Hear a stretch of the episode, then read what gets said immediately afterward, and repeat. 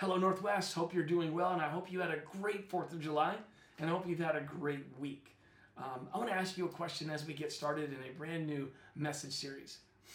When is the last but God moment you've had in your life? Now, before you answer that, let me make sure I define that clearly. A but God moment is when all things look bad, impossible, and are dire, and then God steps in. I want to let you know something. The Bible is full of those. The Bible is full of situations that look dire, that look bad, that look impossible, and then God steps in. And I want to let you know something. I experienced a but God moment um, this this week. Here's what took place. My my nephew, 18 year old, healthy as can be, um, was tested positive for COVID, and he got very sick.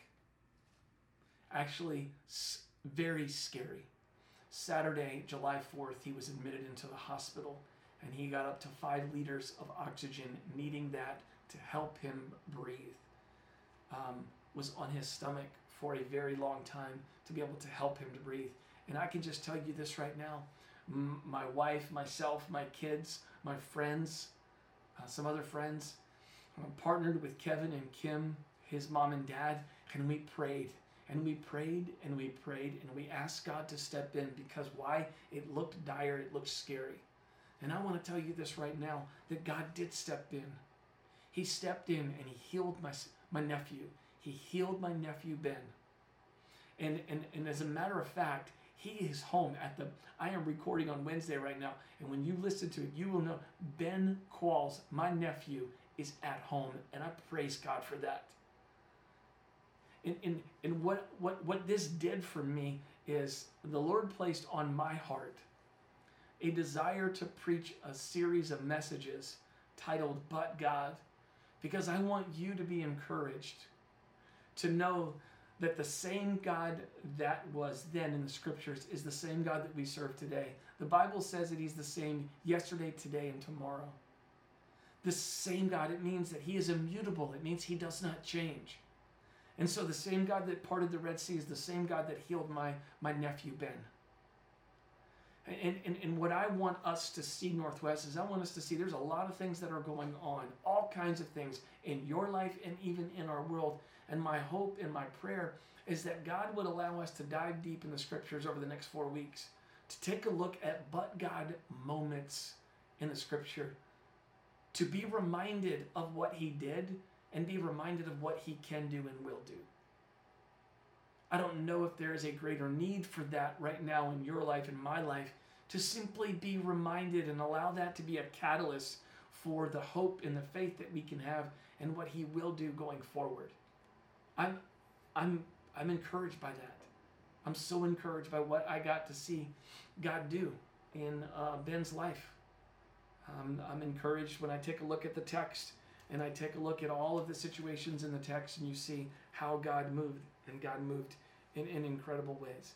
We serve a God that does not change. And in my mind, I can hear you right now screaming and saying and fist pumping, Amen. Right? That's what you're doing. We serve a God who does not change. That is in that's an attribute of him, of himself. And so we're going to take a look at some scriptures. And again, I say, I want you to be captured.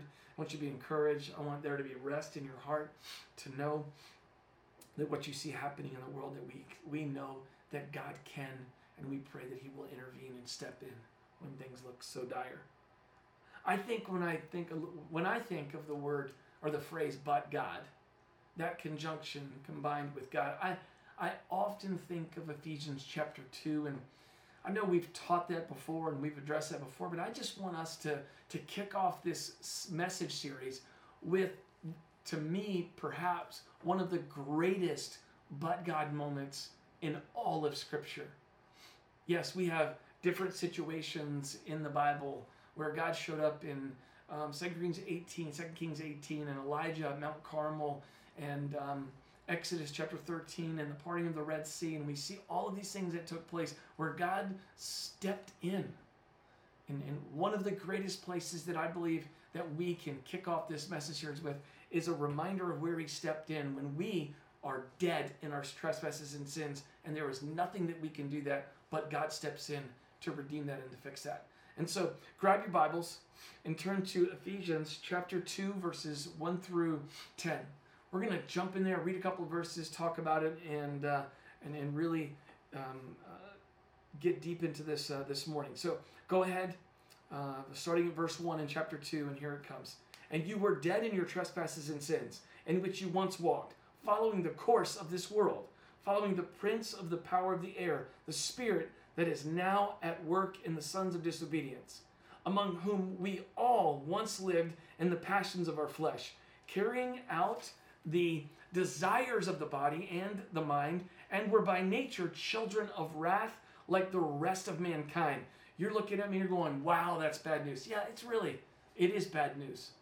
And so here's what we have to take a look at. The Apostle Paul is writing to the believers in Ephesus, and he's trying to get them to realize all that they have, and then he's trying to help them to realize what they can do about it. So, chapters 1, 2, and 3, here's what you have. Chapters 4, 5, and 6, this is what you do with it. Okay?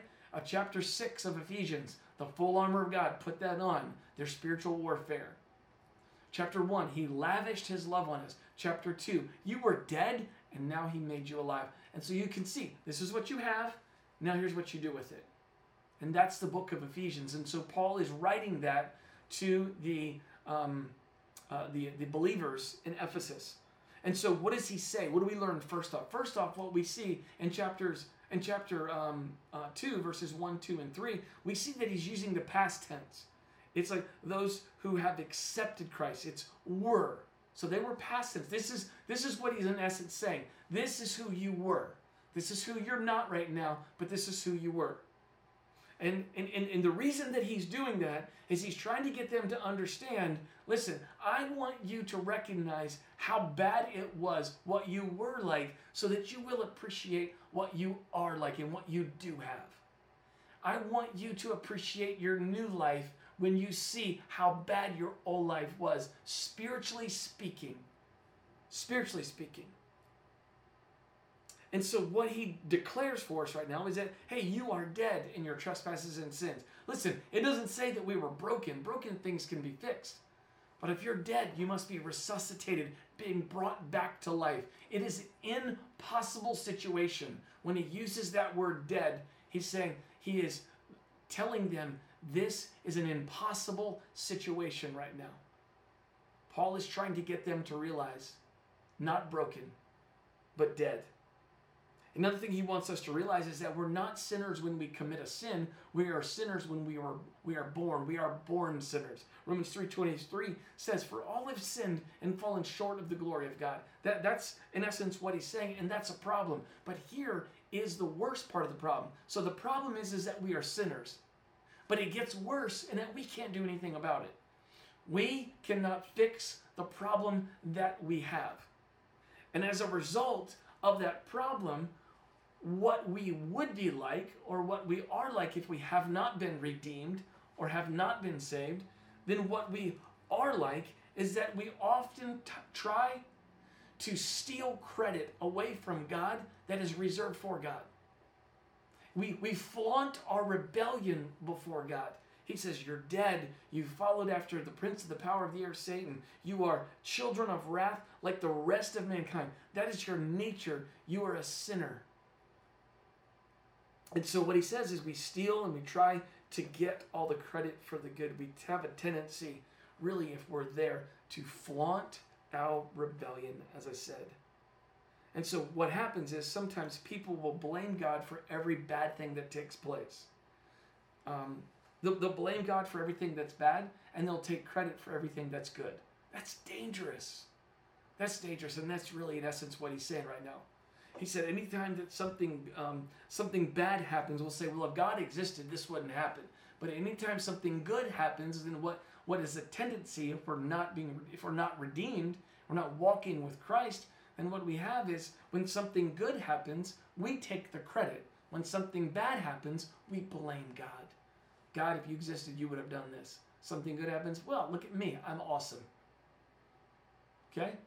In, in, essence, what it is, is we're just trying to take his place, and you've heard me say that so many times. The Bible says that we are children of wrath. See, the wrath of God is just as real as the love of God. And God is glorious in both of those things. You see, heaven is a real place, and so is hell. Heaven is a real place. To be absent from the body is to be present with the Lord. The best thing about heaven is not, it, it, the best thing about heaven is to be in the presence of God Himself. The worst thing about hell is to not be in the presence of God. And not being in the presence of God for eternity is a terrible, terrible thing. And if you're stuck, if we're stuck in one, two, and three, that is where we go. We get to experience the wrath of God and we get to experience hell. And that is not what God would want for us. The wrath of God and hell are real places, but God has stepped in. We'll see that in just a minute. And so, everybody in this, everybody that is listening and, and everybody that's ever been born has been born a sinner and in need of a Savior, plain and simple. If we do not repent of our sins and place our faith in Jesus, what happens is we, we go to a place called hell. That's what happens. That is the gospel. And you're like, wait a minute, that's the gospel? That's bad news. Yes, we're going to get to the good news. That's bad news. There we are sinners, and there's nothing we can do about it. And here's verse 4. And that's why this is the verse or the chapter I chose to kick off this message series with because I just don't know of a better two words in the Bible in regarding this topic right here. And it says, verse 2 But God, no greater statement in all of the world. No greater statement in all the world. We just learned that we're dead and we're not broken, and we're just seeing that we have the author for the solution, and that is God.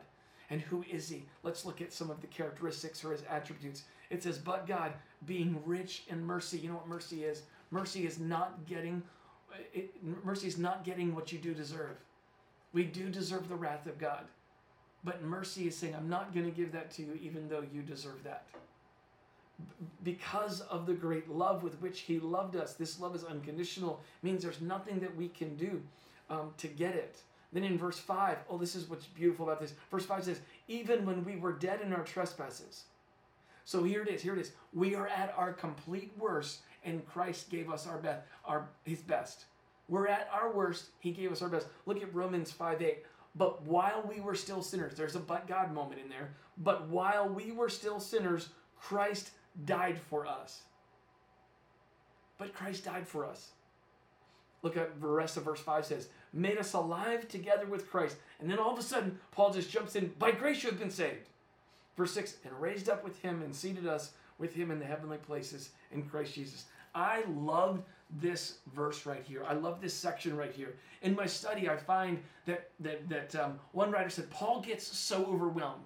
He starts talking about, hey, but God, being rich in mercy, great in love with which He loved us, even when we were dead in our trespasses, made us alive with Christ. Then all of a sudden he goes, by grace you've been saved. Why does he get so overwhelmed? Because Paul was a Hebrew of Hebrews, as that's what he says in the book of Philippians. He was a Hebrew of Hebrews, and he knew the law up, up one side and down the other. 613 laws. In order to be a faithful Jew, you had to you had to be allegiant to all of them. And Paul was allegiant to them, and he was an enforcer of them. And then all of a sudden, God saves him on the road to Damascus, opens his eyes, he sees grace for the very first time. Paul starts talking about God, but God, who is rich in mercy. And he comes down, he does this, and all of a sudden, Paul just jumps out and says, By grace you have been saved. Because why? It has simply overwhelmed him to know that he lived a life of works, and now he gets to live a life of grace. And that's a but God moment in his life. And I pray that it be a but God moment in our life to remind us of all that he did and all that he will do. And so then Paul comes back to fleshing this out a little bit when he gets to verse 7. He gets back on track. Of course, he got overwhelmed, and now he's going to get back on track and sort of uh, unpack it a little bit. Verse 7 so that in the coming ages he might show the immeasurable riches of his grace and kindness toward us in Christ Jesus. Here is the deal we get to see for our entire lives, whether it be um, 48 years or 100 years. We get to see our entire life all of the things that God can do and will do. And then for eternity, we get to see it even more.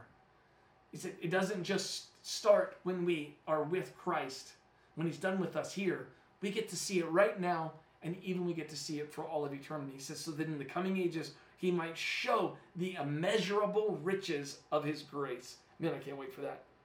Verse 8, and this is the verse you probably memorized as you grew up in the church. For by what? Grace have you been saved through faith. And this is not of your own doing. It is the gift of God, not a result of works, lest any man should boast. I think it just summarizes the whole gospel right there. It's, it's the whole thing right there. I have often said, and I've heard other people say, that verses 8 and 9 basically can be summarized in the greatest exchange that's ever been known. I remember trading baseball cards. My kids trade football cards. I can hear them sometimes trading, going, "Hey, Dad, I got um, I got AJ Green for Tom Brady, or I got Cam Newton for Tom Brady." Oh boy, that's that's an interesting trade. Who got the better end of that deal? Sometimes you walk away and you can sit there and say, "Oh, hey, you have a rookie Cam Newton and you've got a rookie Tom Brady." Then all of a sudden, someone's going to say, "Ha, the guy who got Tom Brady, yeah, he, he got the better end of that deal.